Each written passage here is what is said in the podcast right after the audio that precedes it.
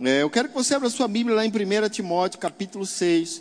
Primeira carta de Paulo ao jovem ministro Timóteo, no capítulo seis, verso doze. Capítulo seis, verso doze, nós vamos ler a parte A do versículo, amém? A, a, a gente, além de dividir a Bíblia em capítulos e versículo que ela não tem, na, no, na sua originalidade, ainda dividimos em parte A, B, C e D, de acordo com o que é conveniente.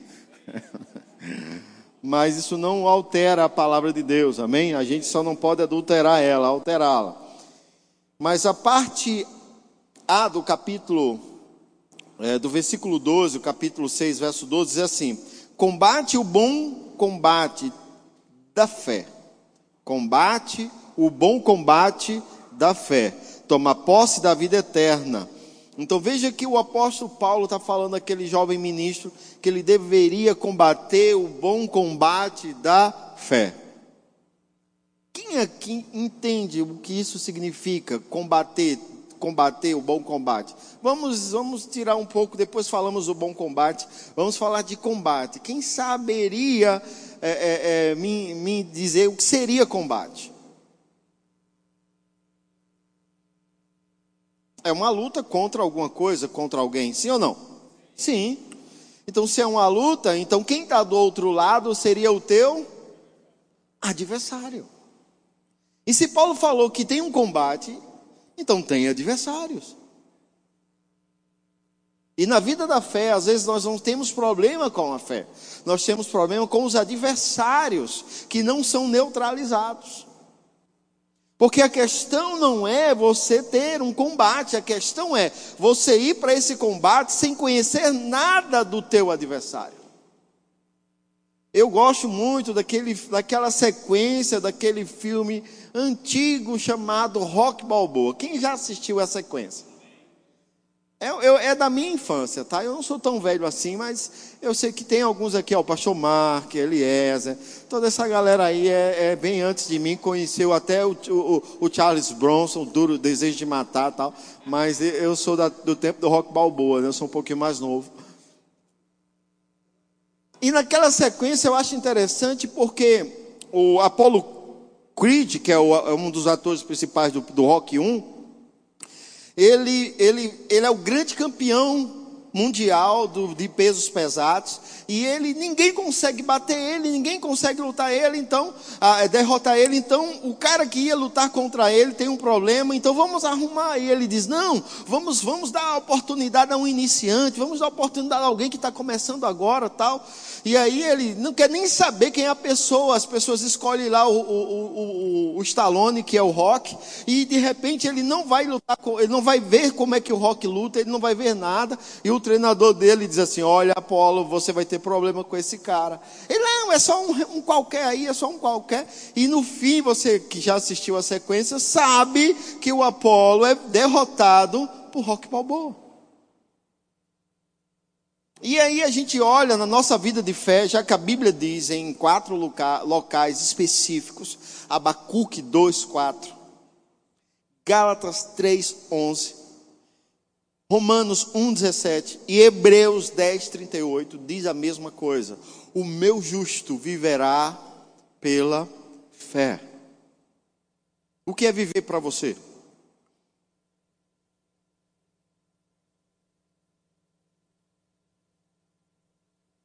Teve um pessoal aqui que foram para a conferência esse ano.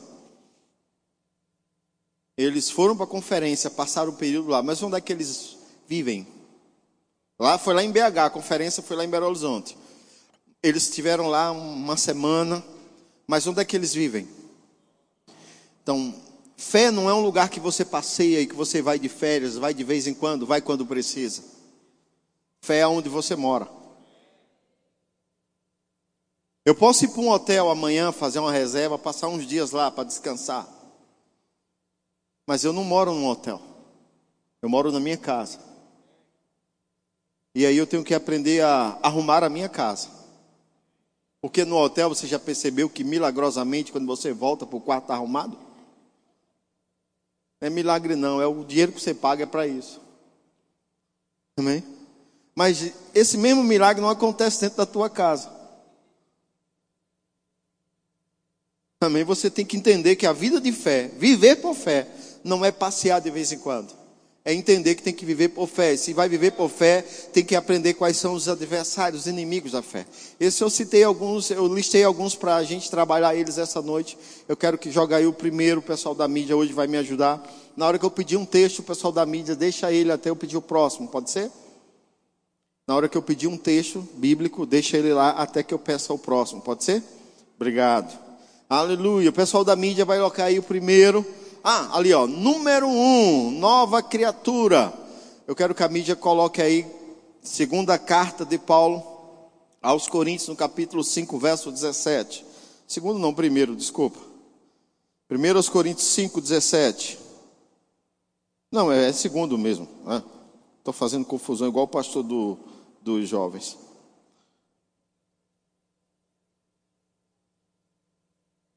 Segunda carta de Paulo à igreja de Coríntios, ele fala uma verdade central e absoluta para que você comece a desenvolver sua vida na fé. A falta de entendimento disso vai ser um grande inimigo da tua vida na fé. Esses tópicos que eu vou dar, eles serão inimigos ou aliados. Se eles forem neutralizados, serão aliados. Se não forem neutralizados, eles serão inimigos da tua vida de fé. A primeira é isso aí que o apóstolo Paulo falou. E assim, se alguém está em Cristo, quem aqui está em Cristo? Ele diz, é nova criação, nova criatura.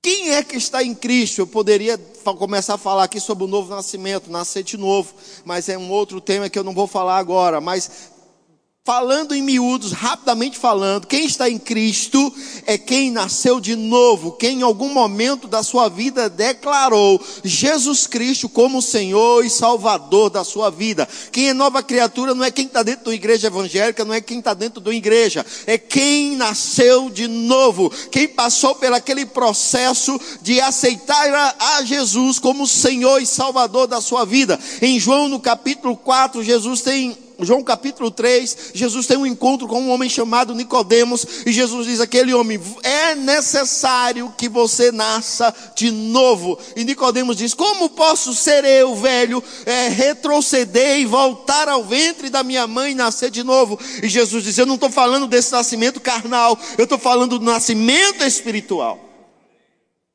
Porque Jesus entendia o que nós precisamos entender, que somos um espírito. Diga, eu sou um espírito. Amém? Quem nasce de novo não é teu corpo físico. Teu corpo físico nasceu a uma idade determinada, que é a idade que você tem hoje. Se você tem vinte anos, o teu corpo físico nasceu há vinte anos atrás. Se você tem quarenta anos, ele nasceu há quarenta anos atrás. Se você tem sessenta anos, ele nasceu há sessenta anos atrás. E quanto vai durar? O quanto você crê? Eu quero me apegar à promessa que ele deu a Noé, cento e vinte anos. Soma ela com a vida de Moisés, que não enfraqueceu e nem os olhos escureceram. Eita, cento e vinte anos, mas um velho de cento e vinte anos, pulando e fazendo vergonha aos jovens. Mas é uma questão de fé. Porque tem gente com quarenta, rapaz, a idade chegou, quarenta anos. Rapaz, eu não sou mais o mesmo. Quando tu tiver oitenta, o que é que tu vai ser? Não vamos falar desse assunto. O assunto é novo nascimento. Paulo diz, se alguém está em Cristo, é nova criatura. É nova criação. Verso dezoito, passa aí, coloca o verso dezoito. Não, vamos ler, vamos, volta, volta o dezessete, vamos ler completo.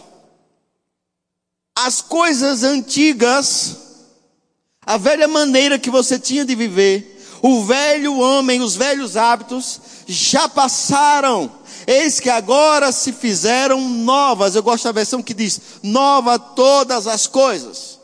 Você agora tem um novo estilo de vida para viver. E você tem que aprender a viver nesse novo estilo de vida. Não é você ficar, rapaz, eu tenho uma saudade. Eu tenho uma... A maioria das pessoas que estão aqui, eles não são de Sinop, são de outras regiões, são de outros lugares. Imagina como seria difícil para você estar aqui pensando na rapadura lá do Nordeste, pensando na farinha lá do Maranhão. Ou pensando no friozinho para tomar o chimarrão. Eu vou te dizer, nada te impede de comer rapadura aqui, de comer farinha aqui e de tomar chimarrão aqui. Mas às vezes ficamos com o legalismo do velho, a vida, ah, porque, ah, porque, ah, porque. Para com isso, em Cristo você é nova criatura. As coisas velhas se passaram, agora tudo é novo para você. Você não perdoava, agora você perdoa. Você era irado, agora você não é mais. Você era triste, agora você é cheio da alegria do Senhor. Porque é novo. E a falta de entendimento disso faz as pessoas tropeçarem na fé. Porque começam a ferir sua fé por andarem conforme o velho homem. Não entenderam que são novos. Não entenderam que agora é um ser novo e precisa aprender como esse ser novo funciona. Quem aqui já fez aquela transição do carro mecânico para o automático? Os primeiros dias ou as primeiras horas, você está lá buscando embreagem. Vez ou outra você dá aquela freada bruscamente pensando que é a embreagem do carro. Não é verdade? Até você se acostumar. E eu vou dizer, isso é rápido, isso é alguns minutinhos só. Porque a gente se acostuma rápido com coisa boa. Você não fica dizendo, meu Deus, estou com a saudade, embreagem, bota embreagem, tira embreagem, bota embreagem, bota embreagem, vai.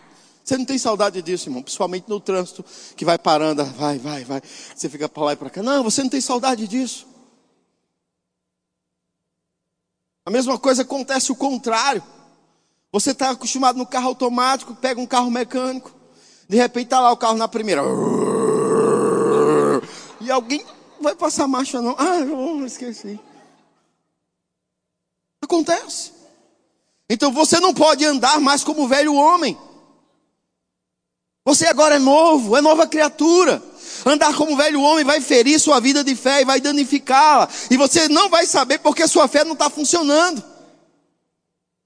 Porque você é novo, nasceu de novo, aceitou Jesus, mas ainda tem os mesmos hábitos nojentos. Desculpa eu usar essa expressão. Hábitos de porcaria do velho homem. E não quer fazer esforço nenhum para melhorar. Tem que fazer um esforço, porque agora você é novo. Entendimento de que você é nova criatura precisa estar firmado dentro de você. Se você não tem entendimento, você vai, você não vai conseguir viver. Diga viver pela fé. Esse é o tópico número um. Tópico número dois. Joga aí. João, aleluia. Quem está ali hoje é o Renato, né, Renato? Ah, vou dar um, uma chance para você, Renato. Se redimir com as vezes que você tem me atrapalhado aqui. Brincadeira, Renata. Tópico número um, dos inimigos da fé. Falta de entendimento de que é uma nova criatura. Automaticamente entender que a nova criatura vai ser um aliado na fé, amém? Tópico número dois, nele. Como assim nele? Abre tua Bíblia, lá em Colossenses capítulo um, carta de Paulo à igreja de Colossos, capítulo um. Olha, tem, amados, há aproximada, há mais de cento e trinta expressões na Bíblia, no Novo Testamento, de você estar em Cristo. Você conhece algumas. Talvez você não lembre agora, mas você conhece alguns chavões. Quem sabe o que está escrito em Filipenses quatro, treze?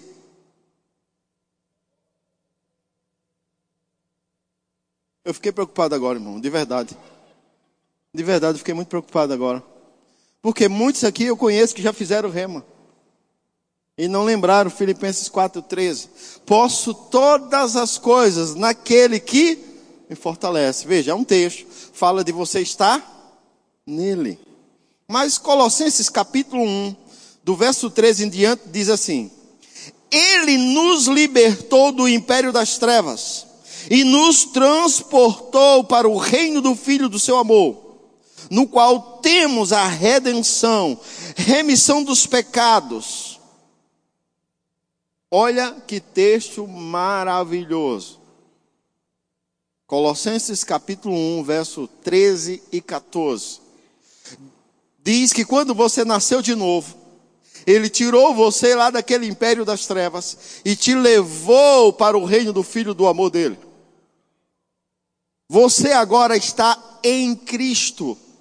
E sabe que tem muitos cristãos que nascem de novo, vão viver, vivem muitos anos dentro das igrejas e eles não leem a sua Bíblia com, uma determinado, com um determinado foco, com uma determinada atenção, para descobrir as promessas que agora fazem parte para a vida deles.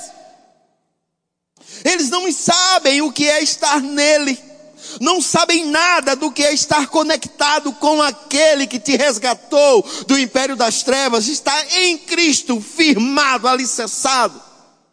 Não sabem nada sobre isso. Comprometem sua vida, porque não entendem que estão nele. E aí, por causa de ensinos errados. Primeiro, quando você nasceu de novo, você é uma nova... E agora, como nova criatura, você vai entender isso, você vai automaticamente descobrir que está nele. E aí, nele, não há, não há possibilidade de você ser nova criatura, estar nele e ainda viver numa natureza de pecado, como muitos afirmam em religiões, em denominações, que ainda somos pecadores miseráveis. E eu estou falando isso, irmãos, que eu, por, pelas cidades que eu passo, pelas cidades que eu tenho oportunidade de estar com o Senhor. Eu faço parte de conselhos de pastores de várias denominações. E eu estava em uma cidade dessa, num conselho, e a Bíblia fala sobre esse tipo de, de comunhão que eu preciso ter. E um daqueles homens começou a falar que nós éramos pecadores miseráveis, nós éramos a pior coisa do mundo. E ele falou, e eu fiquei calado, e, to, e os outros pastores tudo concordando com ele. É isso mesmo, nós não somos nada. E ele usando textos do Velho Testamento, é, discursos de Abraão, discursos de, de Jó. E a gente não vai entrar em detalhes aqui, mas você nem é Abraão, você nem é Jó. Você é um, uma pessoa que nasceu em uma aliança superior. E aí aquele, um daqueles pastores uma vez falando para mim, e ele disse, não é irmão. E eu não podia concordar com ele, e ao mesmo tempo eu não podia brigar com ele ali, não ia entrar em um debate doutrinário. E eu disse, meu querido, vamos fazer o seguinte, eu vou servir a você no, no que Deus me chamou e me ungiu para fazer. Eu, agora eu preciso que você vá para a sua casa, pegue a sua Bíblia,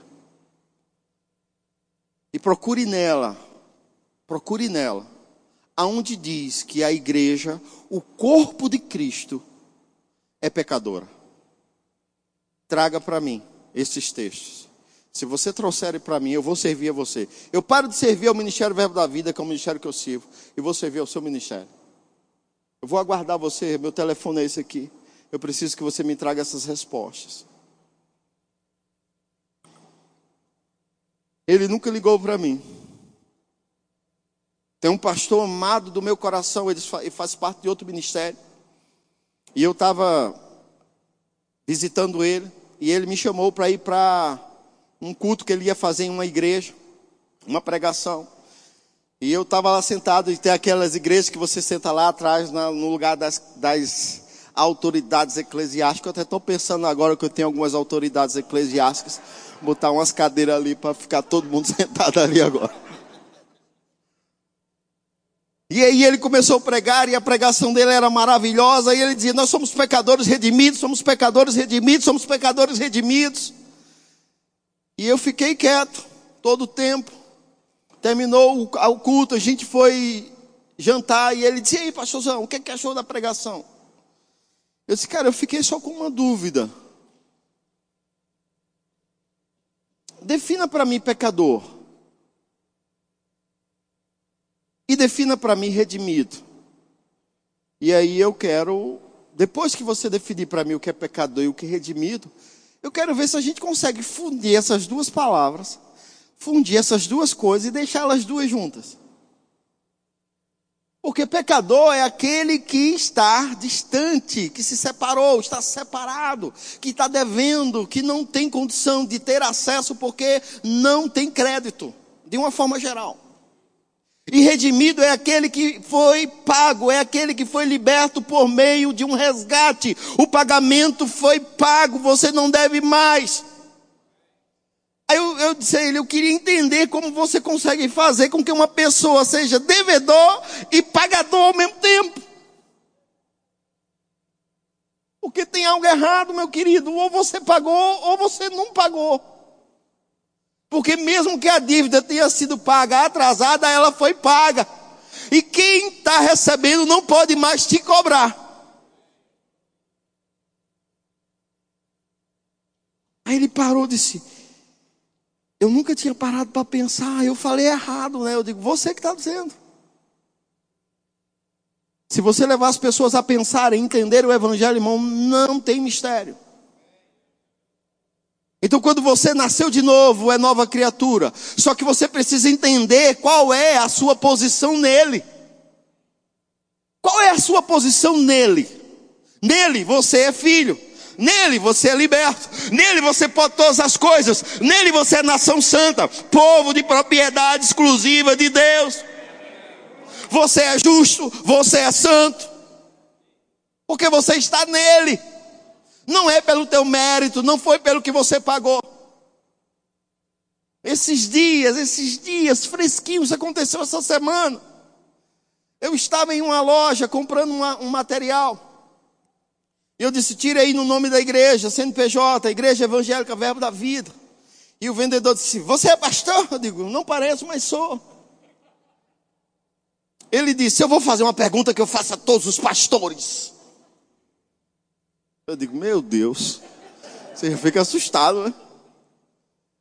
O que Jesus foi fazer três dias no inferno?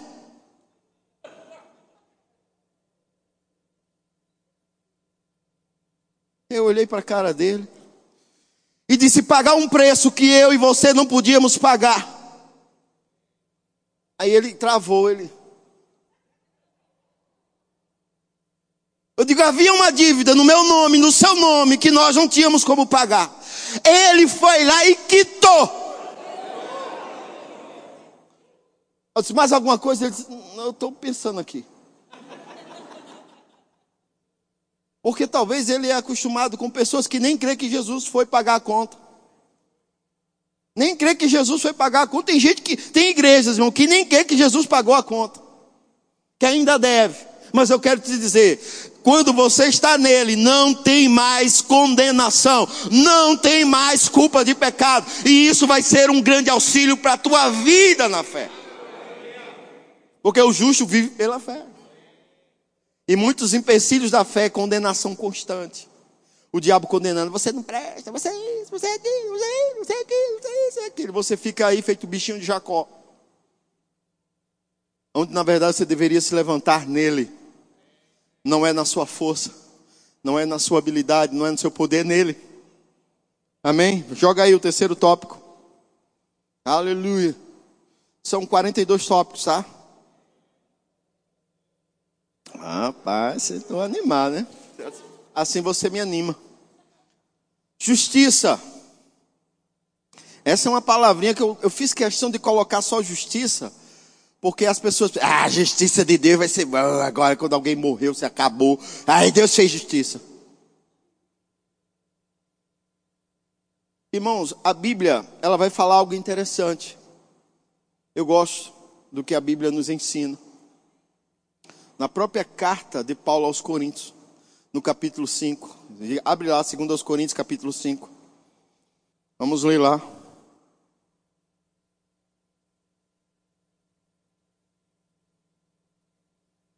No verso vinte e um, ele vai discorrendo que somos nova criatura, que aquele que está em Cristo é nova criatura, as coisas velhas se passaram, isso que tudo se fez novo. Ele diz, tudo isso provém de Deus, que nos, nos reconciliou consigo mesmo, não imputando em nós as nossas transgressões, mas nos deu vida, nos fez embaixador. Aí no verso vinte e um do capítulo cinco, do, do capítulo cinco, ele diz assim, aquele que não conheceu o pecado, quem foi que não conheceu o pecado?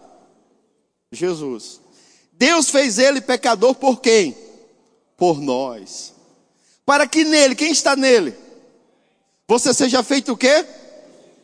Essa palavra justiça aí é uma palavra grega chamada dikaisune, que significa a habilidade de estar na presença de Deus sem culpa e sem condenação alguma. É como se Satanás estivesse dizendo: você não merece estar aí. Deus diz: tá, porque eu paguei, ele entrou porque eu autorizei. Você pode falar alguma coisa? Tem um filme antigo, Coração de Cavaleiro, não sei se você já assistiu. Um filme antigo, legal. E ele se passa por um nobre, e ele passa a vida inteira ali, vivendo de nobre. E de repente, o grande adversário dele não tem como vencer ele na luta. E aí entrega ele, ele é preso. E aí o rei daquela nação, ele chega e diz assim: eu estou dizendo que esse rapaz é nobre. Os meus historiadores descobriram que ele é nobre. Ninguém aqui vai dizer que ele não é mais nobre, porque eu estou dizendo que ele é um nobre. Solta ele. E ele é solto. E virou um nobre. Satanás dizendo: ah, você não é nada, você, você vive lá, vivia lá no Maranhão comendo farinha, você veio lá no Nordeste, vivia chupando rapadura, e agora você quer vir aqui para Sinop dizer que é rico, que é justo, que é santo. Aí Deus está dizendo para você ir para o inferno, se você entender nas Escrituras. Eu levo ele para onde eu quero levar. E ele vai chegar lá como meu embaixador, como meu filho, como meu justo, como meu santo, como meu enviado, aquele que eu capacitei, aquele que eu ungi. Você precisa entender, irmãos, que quando você está nele, você foi feito, você não se fez, ele te fez. Justiça de Deus. Justiça de Deus. Coloca aí Efésios capítulo quatro, eu gosto desse texto também. Efésios capítulo quatro, verso vinte e quatro também nos explica sobre justiça. Que texto maravilhoso. Aleluia. Para você viver bem na fé, você precisa entender esses tópicos, entender essas verdades. Efésios capítulo quatro, verso vinte e quatro diz assim: e vos revistais do novo homem. Quem aqui é nova criatura? Então você vai se revestir desse novo homem. Não é do velho. Não é do velho, irmãos. Não é como você acha que é. É do novo. E do novo você precisa saber como é que esse novo é. E ele fala: e vos revistais do novo homem, criado segundo Deus, em pecado. Tem o quê? Eu gosto da versão que diz santidade no lugar de retidão, mas é a mesma coisa. Em justiça e santidade. Procedente da...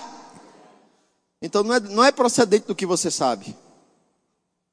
Jesus disse: eu sou a verdade, o caminho e a vida. É procedente dele, não meu e seu, não é mérito nosso. Então eu vou pegar essa nova vida e vou me revestir dela, que é segundo Deus, em justiça. Então, para você viver bem na fé, viver pela fé, você tem que entender que não é mais pecador, e que a vida de Deus habita em você, e agora você é justiça de Deus. Pastor, olha, eu, eu, às vezes eu perco as estribeiras, pastor, às vezes eu xingo um palavrão, pastor, às vezes eu faço coisa errada. Como é que eu resolvo isso? Da mesma forma que qualquer pessoa que tem uma caganeira se resolve.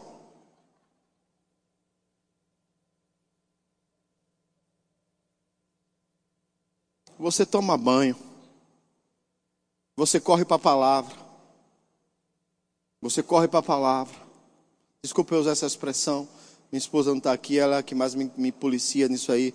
Amor, eu te amo, você está em, em Ponta Porã agora, pregando o evangelho aí, eu estou pregando aqui, e eu estou falando aqui do jeito que Deus me inspirou. Mas eu quero ver você esquecer mais disso. Aquele dia que o pastor falou do... que eu me encarguei todinho, é. Você corre para o banheiro, meu querido, e toma um banho. Às vezes você nem fala para ninguém. Você foi soltar um só um pulzinho, ele veio acompanhado. Você diz: meu Deus do céu, que desgraça foi essa? Aí a mulher: o que foi, amor? Nada, nada, nada. Você passa para o banheiro, toma um banho, sai arrumado. Dependendo da situação, nem a cueca você quer mais. Acabou. Acabou. Acabou. Você não fica um mês condenado. Porque até então, só quem sabe é você e Deus. Você não contou para os amigos, você não postou nas redes sociais. Então, quando você erra, não te faz pecador. Agora que você está em Cristo, que você tem a natureza de santidade. Você só não tem mais que viver como o velho homem. Quanto menos você viver como o velho homem, menos você vai errar. Quanto mais você desenvolver a sua mente, renovar a sua mente, que você é justo, santo, que você está nele, que você é nova criatura, mais você vai se tornar ousado na fé. Mas você vai entender a intimidade que você tem com o teu pai. E você vai agir com ele como de fato você às vezes age com o teu pai natural.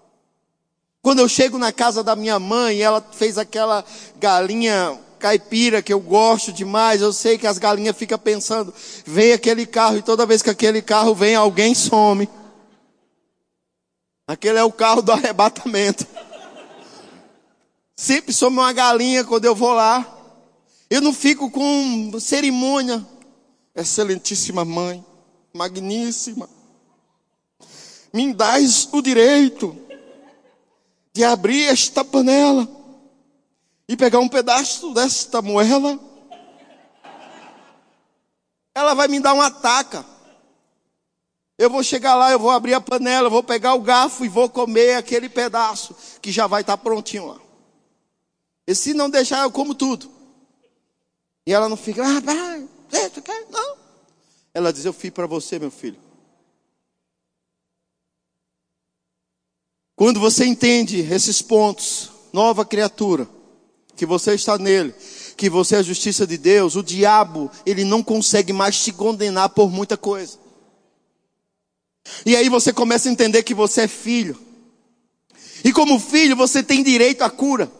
Você tem direito à prosperidade. Você tem direito a um bom emprego. Você tem direito à família restaurada. Você tem direito a, mor- a morar numa boa casa. Você tem direito a viver uma vida digna. E aí você começa a se indignar, porque sabe que o teu pai não, vive, não fez você para viver nesse sofrimento que você está. Você começa a se revoltar com a pobreza. Você começa a se revoltar com a doença. Você começa a se revoltar com o problema no casamento. E você se ergue em justiça, santidade, como nova criatura, e bota a casa em ordem. Aí você começa a viver pela fé de uma forma digna. Porque o diabo, todos os dias que acordamos, ele está lá com a condenação. Aí você falou que não ia faltar culto, mas já faltou. Aí você disse que ia ler a Bíblia esse ano, já está chegando, você não leu nada ainda. Aí você disse que ia ser fiel e dizer oferta, mal é mal você deu uma oferta. Aí você, e o diabo só acusando, só acusando. Mas quando você entende quem você é, você sabe que o que Romanos oito, um está escrito. Agora, pois, já nenhuma condenação há para aqueles que estão em Cristo Jesus. Você está em Cristo? Então não tem mais condenação. Entender que você é a justiça de Deus, se revestir desse novo homem, vai fazer uma grande diferença para você. Novo, próximo tópico. Já passamos por três, vamos por quarto aí, ó. Entendimento que eu sou uma nova criatura. Entender todas as minhas posições nele. Entender que ele me fez justiça de Deus. Tem também aqueles que receberam a abundância da graça e o dom da justiça, reinarão em vida. Romanos, está lá escrito. E um do outro tópico é o nome de Jesus. Sabe, irmãos, que na vida cristã, o crente que não aprender a usar o nome de Jesus, ele não vai viver plenamente em vitória, como foi projetado para ele. Porque se a Bíblia diz, Filipenses quatro, treze, que você pode todas as coisas em Cristo que, me, que te fortalece. Se a Bíblia diz que somos mais que vencedores por meio dele. Onde está essas verdades? Onde está que tudo isso acontece? Se a Bíblia diz que você é sarado e curado pelas pisaduras de Jesus. Se a Bíblia diz que você é próspero. Onde está tudo isso? Que ainda não está se manifestando. Talvez esteja que você não está sabendo usar adequadamente o nome de Jesus. A chave poderosa que muda tudo. A Bíblia diz, tudo o que fizerdes, por obras ou por palavras, fazei-o em um nome do Senhor Jesus. Eu gosto da passagem de Atos capítulo três. A Bíblia diz que Pedro e João subiam à hora nona, ali três horas da tarde, para o tempo de oração, para o momento de oração. E aí a Bíblia diz que era trazido um homem coxo, ele nem conseguia chegar ali sozinho, era a família que trazia ele, para ele pedir esmola. Veja que até hoje tem essa coisa das pessoas estar pedindo no sinal como profissão. Tem gente que ganha muito dinheiro pedindo dinheiro no sinal, né? E naquele tempo também existia, a família levava para aquele homem pedir esmola lá, porque era um bom negócio. E aquele homem olha para Pedro, olha para João e pede algo a eles, e Pedro diz, eu não tenho prata, eu não tenho ouro, mas eu tenho algo. É algo que você também tem. Diga, eu tenho algo. Diga, do jeito que Pedro tinha algo, eu também tenho algo. Pedro disse, eu não tenho. Não é que Pedro era pobre, irmãos, é que naquele momento ele não possuía no bolso dele nem prata, nem ouro. Ele disse, mas eu tenho algo. E eu te dou isso. Em nome de Jesus Cristo, levanta e anda. E a Bíblia diz que aquele homem, num só pulo, entrou saltando e louvando a Deus. Sabe que as pessoas vão, vão te perseguir pelas coisas que você tem em Deus? Paulo e João, Pedro, desculpa, Pedro e João não foram louvados pelas autoridades da, da época por fazerem aquilo. Eles foram chamados, repreendidos. Sabe que quando você se posicionar no meio da tua família, no meio da, da, da própria igreja que você congrega às vezes, no meio das pessoas que você está inserido, no nome de Jesus, muitos vão te criticar. Não, também não é assim não, tudo é religião agora, é tudo é religião agora. É. Então, tem, tem que ter uma vida também, uma vida natural. As pessoas são normais. Os normais estão aí tudo morrendo, eu quero ser sobrenatural. Quem vive pela fé, irmão, não é normal. Os normais não herdarão o reino de Deus, são os sobrenaturais.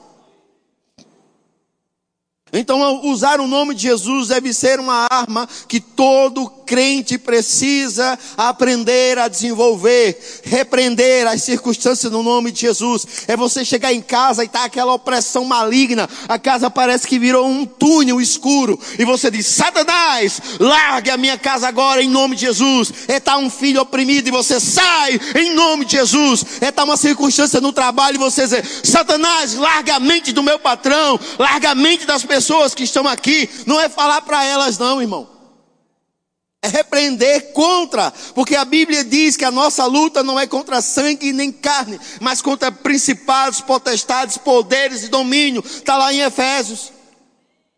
E aí às vezes a gente não sabe lidar, fica repreendendo as pessoas, está lá o marido, chega bravo, a mulher, está repreendido, Satanás. Ele vai dizer, tu me chamou de quê? Estou repreendendo o Satanás na sua vida, que você é cheio de cão. Você... Aí o cara, a gente toma umas cachaças. O cão vem.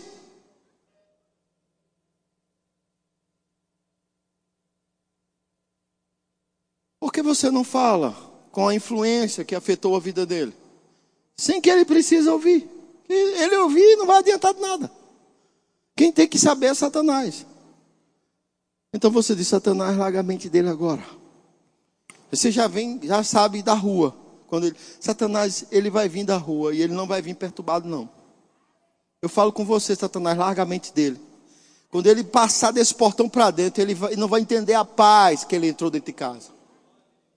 Aí você fala, Satanás, ah, você está lá buzinando no ouvido da minha mulher o dia todo.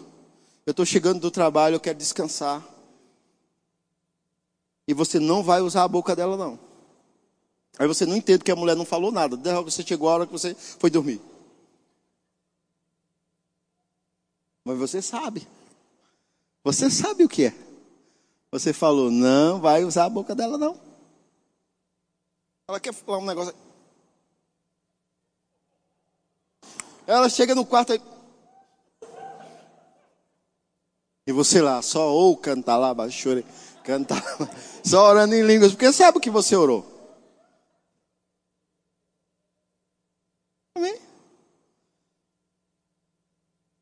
bênção, irmão. Você vai para o trabalho dizendo: Satanás, você não vai usar meus patrões hoje não. Hoje você não usa eles não. Hoje eles vão ser usados pelo Senhor. Vai ser um tempo de paz. Aí você começa, tá, falando contra as circunstâncias. No nome de quem? De Jesus. Usando o nome de Jesus em tudo e em qualquer circunstância. O nome de Jesus não é uma arma emergencial não, irmãos. É uma arma para todo momento. E quando a gente entende e sabe usar o nome de Jesus, a nossa fé é muito mais eficaz. Porque quando você fica no automático, alguém lançou algo em você, você, em nome de Jesus não vai pegar. Em nome de Jesus não vai acontecer comigo. Em nome de Jesus comigo não. Olha, estão assaltando tal estrada. Em nome de Jesus eu não vou ser assaltado. Olha, o bairro que você mora é perigoso. Em nome de Jesus eu não vou ser assaltado lá. Lá não tem assalto no meu bairro. Alguém diz, ó, oh, o coronavírus está chegando. Em nome de Jesus na minha casa ele não pega. Aí você começa a usar o nome de Jesus. Alguém diz, olha, esse mês o salário não vai sair. Em nome de Jesus o meu vai. E não sabe porque o seu vai. E o seu chega. Rapaz, aquela estrada ali tem uma buraqueira. Todo carro que passa lá fura o pneu. Você diz, o meu não. Você parar no posto de gasolina para abastecer, o cara diz, você está indo para onde? Estou indo para onde? Olha, tem cuidado, tem muito buraco, todo carro que está indo está furando pneu. Aí você tem uma opção, dizer, misericórdia, e agora? Ou você pode dizer, o meu não, em nome de Jesus, mas você não precisa gritar no ouvido do, do, do, do, do cara da bomba lá, não. Ele nem vai saber o que é. Mas você diz, em nome de Jesus, o meu não. Se ele insistir, você dá um gritinho só para ele saber que... maior que está em você do que o que está nele.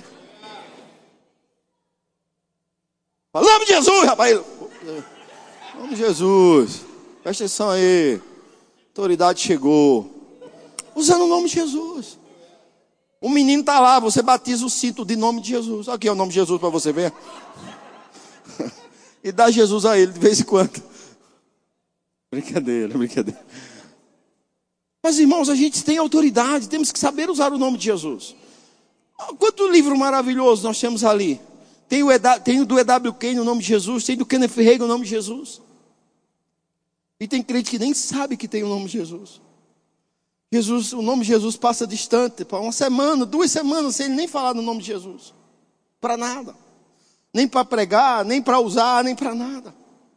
Está errado, por isso que está sofrendo na fé. Porque tem uma arma poderosa para mudar a circunstância, que é o nome de Jesus. Próximo tópico. Poderia ter citado os textos para você de primeira João, de João, Evangelho de João, capítulo catorze, capítulo dezesseis, que Jesus disse que daquele dia em diante, tudo que fosse fazer seria no nome dele. Um outro princípio da fé, irmãos, que às vezes a gente percebe, é a declaração. Eu quero que coloque aí o livro de uh, Marcos, capítulo onze. Sabe que muitas vezes a gente vê alguns crentes com algum entendimento, mas as suas confissões estão erradas. Tiago diz que o homem de ânimo dobre, o homem que tem dois tipos de conversa, ele não alcança nada do Senhor. Quem aqui já teve a oportunidade de ir num restaurante e ficar em dúvida no prato que ia escolher? E o garçom disse assim, é o seguinte, aqui você não escolhe nada. O prato eu vou trazer daqui a pouco. Fique calado aí, fique na sua, porque eu vou trazer o prato daqui a pouco. O garçom faz isso? O que é que o garçom faz? Ele espera você, fica ali pacientemente. Fica você, sua esposa. Amor, esse, esse eu não gosto desse. Então, o que é que você quer, amor? Quero esse aqui. Mas esse, tem como tirar a cebola? Tem como botar, aí, aí fica ali o garçom, não, minha senhora, tudo que está no prato é o que está escrito aí, eu não posso nem tirar, nem acrescentar, é o que está aí. Ah, tá. Aí fica lá, e o garçom lá. Até que você diz, olha, eu vou querer esse aqui, eu quero o número cinco, aí você vai lá. Quando ele estiver indo, você diz, ei, aí, eu vou mudar aqui. Ele, vai, ele, ele diz, não, você já escolheu, perdeu, já escolheu. Não, ele volta pacientemente e diz, é o que, que você quer? Então, eu estava em dúvida, quando você foi ali eu fiquei pensando, será que é melhor o cinco ou o seis? O que é que o senhor acha? O garçom pacientemente, assim, é, leva o seis, não, mas o seis é mais caro, né? Então leva o cinco, então, mas o cinco parece que falta alguma coisa, né? E o garçom está lá, esperando a sua indecisão. Então, quando você não entende isso, você começa a mudar as suas confissões na vida da fé. E Jesus falou algo em Marcos capítulo onze, verso vinte e dois e vinte e três. Ele diz assim, tende fé em Deus, o verso vinte e dois, tende fé em Deus. O verso vinte e três, porque em verdade vos afirmo que se alguém disser a este monte, ergue-te e lança-te no mar, e não duvidar em seu coração, mas crê que se fará o que diz, o que disser, lhe será feito.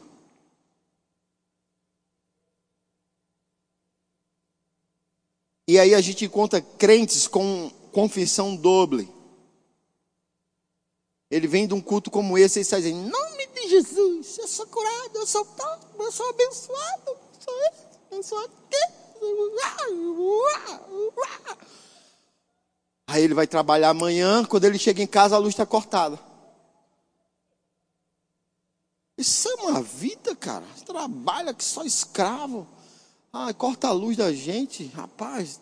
E eu só estou com quatro atrasada. Rapaz, eu vi gente aí com doze e não cortou. A minha com quatro só corta. Aí começa a reclamar. Mas você não saiu do culto hoje dizendo que era o cara, o, o MacGyver da espiritualidade? Declarando em nome de Jesus, andando para trás que nem Michael Jackson, dando gritinho. Aí só foi uma circunstânciazinha bater na porta que já mudou a confissão. Mudou a confissão. Eu sou sarado e curado, eu sou sarado e curado. Aí acorda ah, pela manhã com uma dorzinha de cabeça. Meu Deus do céu, essa minha dor de cabeça. Mas tu é sarado e curado e tem uma dor de cabeça particular. Um, tem um bichinho chamado dor de cabeça. Tu cria um bichinho chamado dor de cabeça. Essa minha dor de cabeça. Ah. Confissão doble. Se você diz que é sarado e curado, você não pode ter um bicho de estimação chamado dor de cabeça. Mas é sua, você, as pessoas dizem, estou falando o que eu escuto. Aí chegou o período menstrual, ah, essa minha cólica. Sua cólica? Deus lhe deu cólica agora, foi? Você está em Cristo, é nova criatura, nasceu de novo, recebeu a vida de Deus e Ele lhe deu cólica. Hum.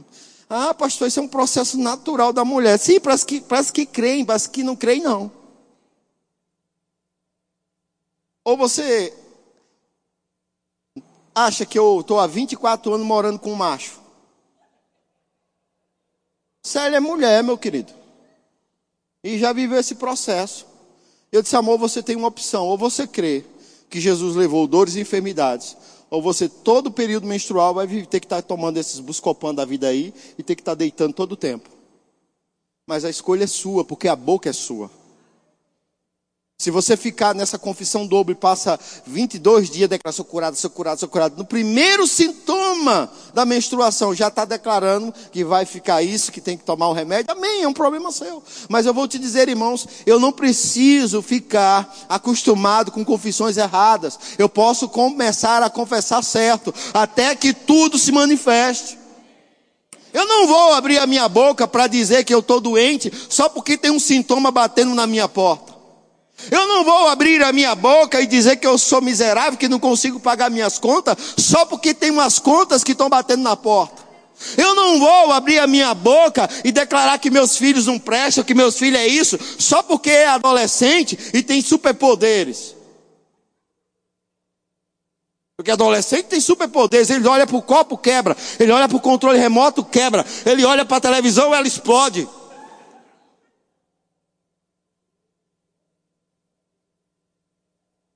E ainda ele acha que sabe de tudo, é inteligente. Eu sei, mas meu filho, eu sei.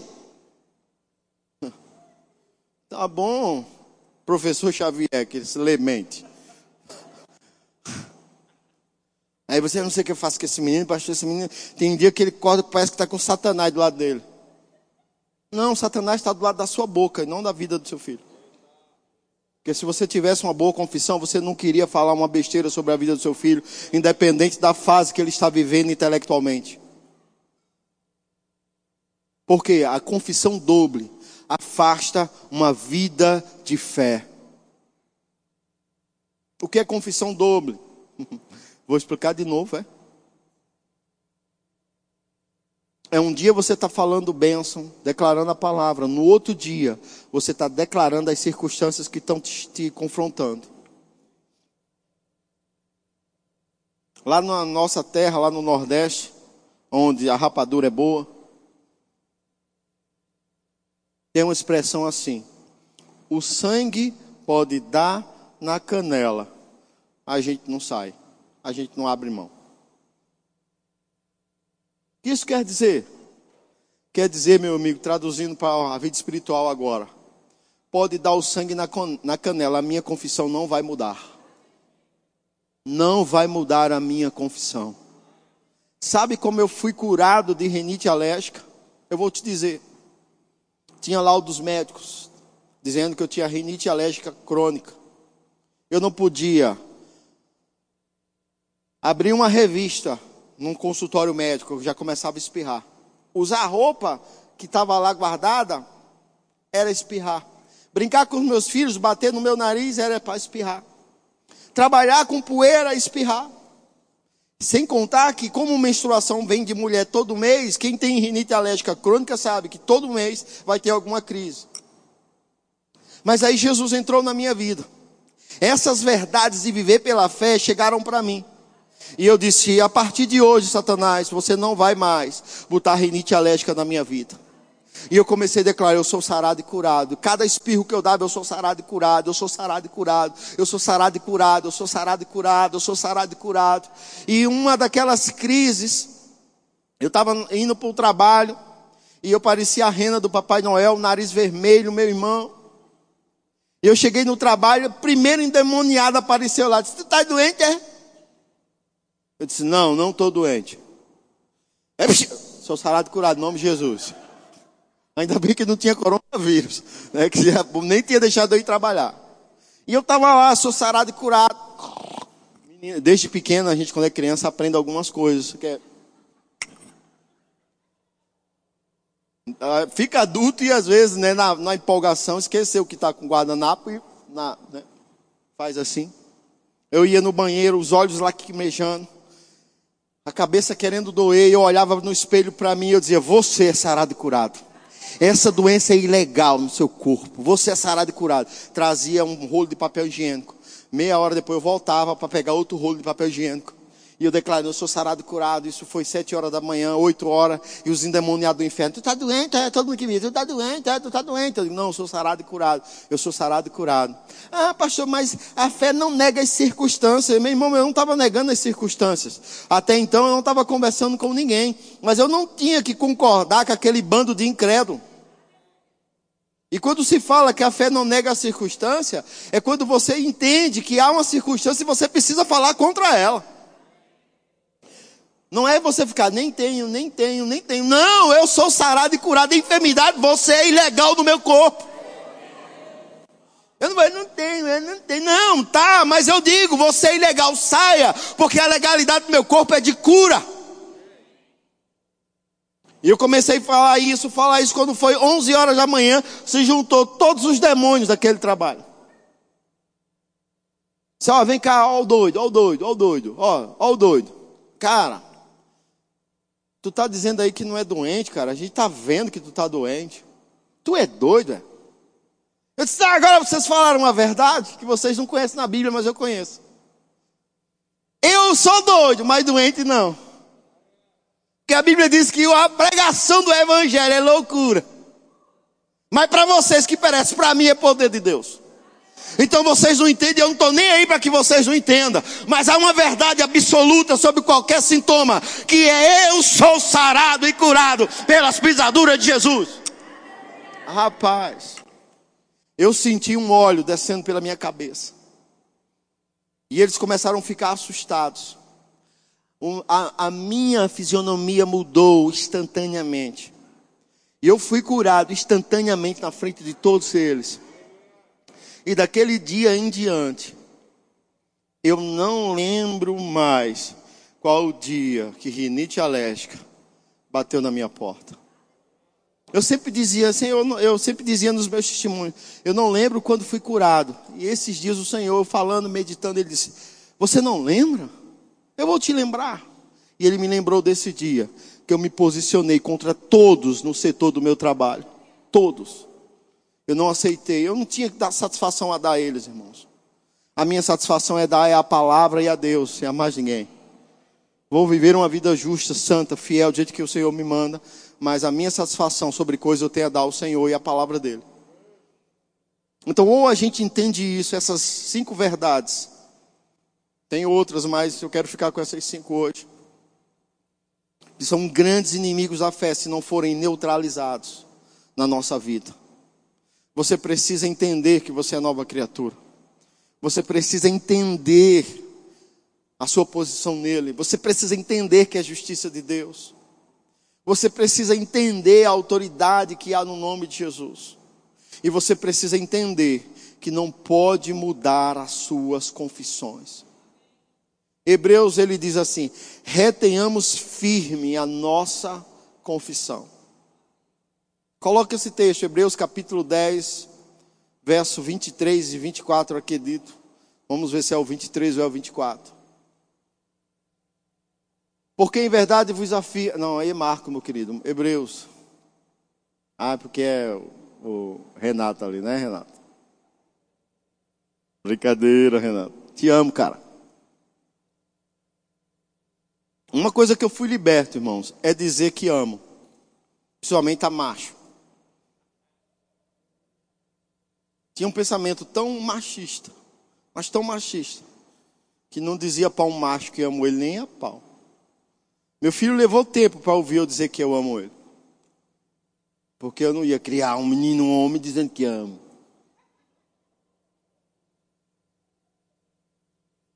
Mas sabe, irmãos, algumas libertações da nossa vida, elas são progressivas à medida que a luz do Evangelho vai brilhando em nós. Alguns não vivem libertação porque não continuam se expondo à luz do Evangelho. Eles querem libertação imediata. Eles querem libertação por meio da oração dos trezentos e sessenta e cinco pastores ungidos. Eles querem libertação por meio da pedra santa que veio do rio lá Jordão. Eles querem libertação por meio do, va- do copo em cima do seu aparelho radiofônico. Mas eu vou te dizer, irmãos, a verdadeira libertação está em conhecer e prosseguir em conhecer ao Senhor. Amém? Então, algumas coisas eu fui liberto, sim. Mas eu não fui liberto somente na hora que aceitei Jesus. Foi um processo de renovação da minha mente, que eu não parei. E até hoje eu continuo, tá? Ele diz assim, ó. Guardemos firme a confissão da esperança, sem vacilar. Sem vacilar. Então você não pode hoje dizer uma coisa e amanhã, porque apertou, você fala outra. Se isso na lei dos homens é um problema, irmãos, você vai lá no tribunal do júri, você faz uma confissão, assina ela, e depois você muda quando apertam você. Se isso já é um problema, imagina no reino espiritual. Como podemos querer coisas do Senhor se estamos vacilando em nossas confissões? Como queremos viver uma vida plena na fé, andando, correndo, voando na fé, se as nossas confissões mudam todo o tempo? Nós somos de acordo com a temperatura. A temperatura esfriou, eu esfrio. A temperatura esquentou, eu esquento. Não, irmãos, eu não posso ser assim. Eu tenho que viver na temperatura do céu vinte e quatro horas. Se esfriou, eu estou quente. Se esquentou, eu estou também quente. Porque eu vivo não segundo a temperatura do ambiente que eu estou, mas a temperatura do céu. Ou eu entendo isso, que eu devo manter a minha confissão sem vacilar. Porque quem fez a promessa é fiel. Não tem a ver com a placa da nossa igreja. Viver pela fé não é uma promessa do Verbo da Vida. É uma, é uma, é uma ordenança de Deus para os seus filhos. Nós ensinamos isso porque Deus cobra isso do seu povo. O meu justo vive pela fé. Deus cobra isso. Eu gosto do texto de Hebreus capítulo onze, verso seis, diz: sem fé é impossível agradar a Deus. Então eu quero viver por fé todos os dias da minha vida, que eu quero arrancar sorrisos do Senhor. E eu vou te dizer, irmãos, viver pela fé é desafiador, mas também é viciante. Depois que você aprende, meu amigo, você quer fazer de novo, e de novo, e de novo, e de novo, e de novo. É como você tem medo de água, porque você não sabe nadar. Mas de repente você começou a aprender a nadar. Aí tem que sua mãe dizer: ei, pare de ser afoito. Tem essa expressão aqui. Lá no Nordeste, aquele menino que vai: eu vou, eu sei fazer, mãe. Aí começa a ir pro fundo. E a mãe lá: calma, rapaz, eu já aprendi a nadar. Sabe, irmãos, quem aqui, quando começou a aprender a andar de bicicleta, teve aquelas rodinhas?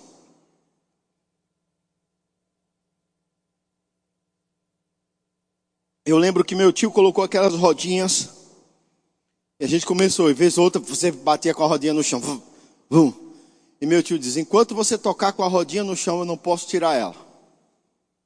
Porque você já percebeu que quando a bicicleta está equilibrada, a rodinha não bate no chão? Ela é um pouquinho menor, que é para quando o menino toma, ele, ele volta e fica aquela agonia ali. E aí chegou um dia que meu tio tirou as rodinhas, porque ele viu que eu já estava bom. Só que ele me esqueceu de ensinar a parar a bicicleta. Eu passei a manhã inteira. E quando eu ia parar, voltava, eu voltava a pedalar. Até que eu, eu disse: agora eu vou ter que cair mesmo, me arrebentar. Machuquei a perna, caí, blá, blá, para parar a bicicleta, mas parei. Ele disse: eu esqueci de ensinar você a parar, né, filho? Eu digo: é, tio. Mas é um detalhe, é um detalhe. Mas ali eu aprendi a andar de bicicleta. E sabe, irmãos, que eu fiquei afoito. Já não era mais rodinha, já agora já não andava só mais na rua. Eu queria ir em outros bairros, eu queria ir para longe. E meu tio: se eu pegar você longe, eu, eu dou um assurro em você. E aí a gente já queria ir para outros bairros, já queria ir não sei para onde, já queria ir para a trilha de bicicleta como criança. Por quê? Porque aprendeu a andar, já não anda só na rua. Assim é a vida na fé. Você, quando você começa a gostar do negócio, você começa a ir querer mais longe, e mais longe, mais longe, mais longe, mais longe. Só que você não tem um tio repreendendo, você tem um pai apoiando. Deus está dizendo: se você for, eu estou com você. Você topa isso? Eu topo, então vamos. E Deus pega com você. Você hoje está ali andando de bicicleta, você diz: Senhor, eu quero comprar um carro esse ano. Você, você quer mesmo comprar? Quero. Então eu estou com você. Aí, tá comigo, eu tô com você, vamos? Vamos. Aí você pega e compra o carro. Animou. Aí depois que você pagou aquele carro, tá, é um carro popular. Aí você disse: eu quero uma caminhonete. Aí você, você topa mesmo? Eu tô com você. Deus não vai dizer: rapaz, tenha vergonha na sua cara. Se enxergue. Você já tá de carro? Você tava de bicicleta, agora tá de carro. Fique quieto aí, rapaz. Fique na sua. Deus não vai dizer isso. Não sabe quem diz isso? As pessoas. Às vezes, as pessoas que nos amam, que estão cercando a gente, dizem assim: bichinho, coitado, coitado, bichinho de Jacó. Você lá dizendo: esse é o carro que eu quero do meu sonho. Esse carro, esse carro. Tu sabe quanto é um pneu desse carro? Né? né? Os incrédulos falam isso, né? Tu sabe quanto é um pneu desse carro? O pneu desse carro é uns dez anos de trabalho teu, menino. É o estímulo que o incrédulo dá para você. E Deus está dizendo: não, filho, esse carro, eu tenho, você vai conhecer carro até melhor. Mas se você quer esse, eu vou fazer você chegar nesse. Porque Deus ama quando os filhos dele começam a andar por fé. Você está lá pagando aluguel, aí você diz: eu vou comprar uma casa própria. Aí o incrédulo diz assim: como tu vai comprar? Tu tem alguma reserva? Tem algum dinheiro guardado? Porque tu sabe, né, que tem que dar uma entrada de alguns por cento. Tu tem quanto? Então, tu já tem um milhão de tijolo pelo menos guardado? Tu tem terreno? Tem o quê? Não, eu tô crendo. Tá crendo? tá, tá crendo? Essa coisa de crente. Ah, engraçado tu. Ah, bichinho. Isso é os estímulos que o mundo dá para nós. Mas quando você diz: pai, eu creio que você é aquele que pode dar casas. Meu dinheiro natural não pode comprar, mas eu tenho uma boca que pode chamar à existência as coisas que não são como se já fosse. E eu vou reter firme a minha confissão, porque você que me promete é fiel. Você que me promete é fiel. E você começa a dizer, casa, vem. Aí você pega um caderno, você começa a desenhar a sua casa. Você pega uma folha, você começa a desenhar a sua casa. E aí, o que que tá fazendo aí? Estou desenhando a nossa casa. Venha ver como é que é. Como é que você quer seu quarto? Ah, cara, vamos fazer. Você começa a desenhar. Pai, obrigado por essa casa. Vai ser feita. Vai acontecer. Em nome de Jesus. Oh, aleluia. Você começa a usar tudo isso que você sabe. Porque funciona. Funciona. Viver pela fé. Entender que é assim. Reter firme a confissão.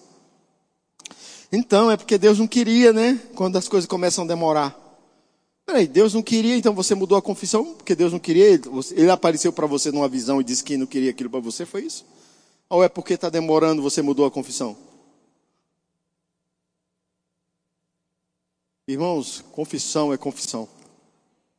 Tem que regar elas com ações de graças. Porque quem promete é fiel. Chamar o grupo de louvor aqui. Aleluia.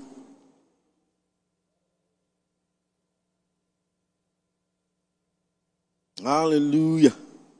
Sabe que o tema dos jovens, raízes, a gente está voltando a isso mesmo. Esse mês o Senhor me levou a meditar, tem me levado a meditar sobre essas coisas da fé. E hoje está fazendo onze anos que eu dei um passo de fé com a minha família. onze anos.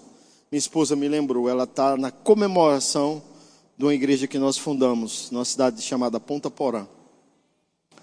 Hoje faz onze anos que fizemos o culto de despedida na igreja que eu pastoreava num lugar chamado Vila Padre Inácio.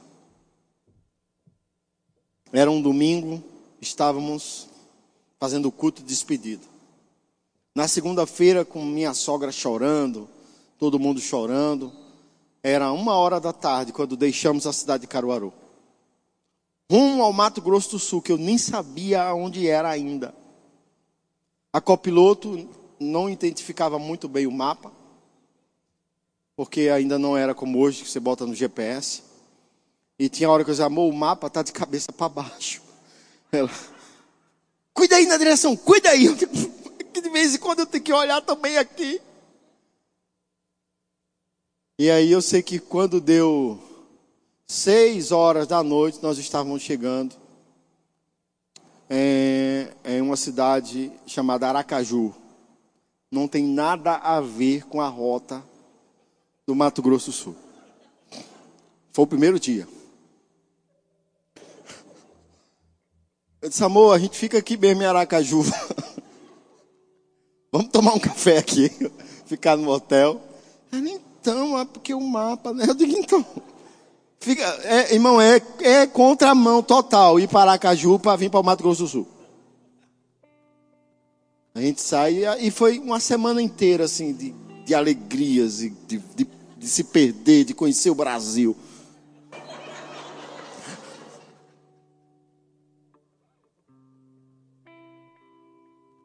Com o Guilherme, nós empurrando o drama nele toda vez que ele acordava. Estava enjoando. Tinha onze anos, eu acho. Estava enjoando. E a gente, vez ou outra, passando, sobe, subindo Minas, sobe serra, desce serra, sobe serra, desce serra. Eu digo, um dia a gente chega lá. Mas é uma decisão de fé. De acreditar no invisível. De largar tudo por uma direção por dentro. Não por uma oportunidade financeira. Não é errado, irmãos, você se mudar de um lugar para outro, para negócios, desde que o Senhor esteja envolvido nisso. Desde que o Senhor esteja envolvido nessas decisões. Não é errado. Mas eu não fui por dinheiro. Fui por uma direção, pela fé. E hoje eu vejo testemunho como o da Roama, da família dela, muitos dos seus... E aí eu vejo que eu não tomei uma decisão errada. Porque quando você começa a viver pela fé, você afeta a vida daqueles que estão te cercando. Se um comedor de rapadura lá do Nordeste pode viver pela fé, você diz, eu que sou do Sul, tomador de chimarrão, também posso.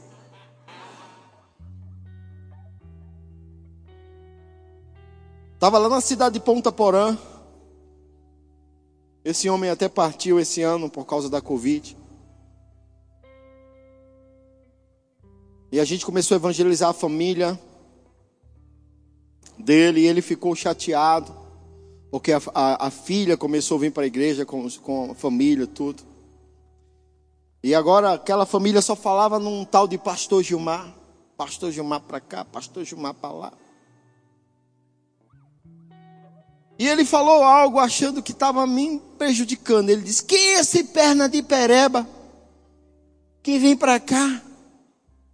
Aí os irmãos que gostam da gente chegam, né? Pastor, fulano chamou o senhor de perna de pereba. Eu digo, rapaz, ele me chamou de quê?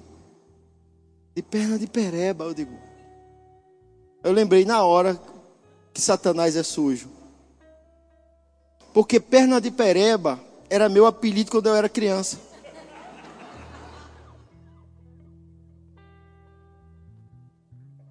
Meus tios, porque os, ah, os mosquitos me mordiam e fazia ferida. E aí ele, ô, oh, perna de pereba, vem cá, ô, oh, perna de pereba. Eu era, eu era conhecido na minha família como perna de pereba.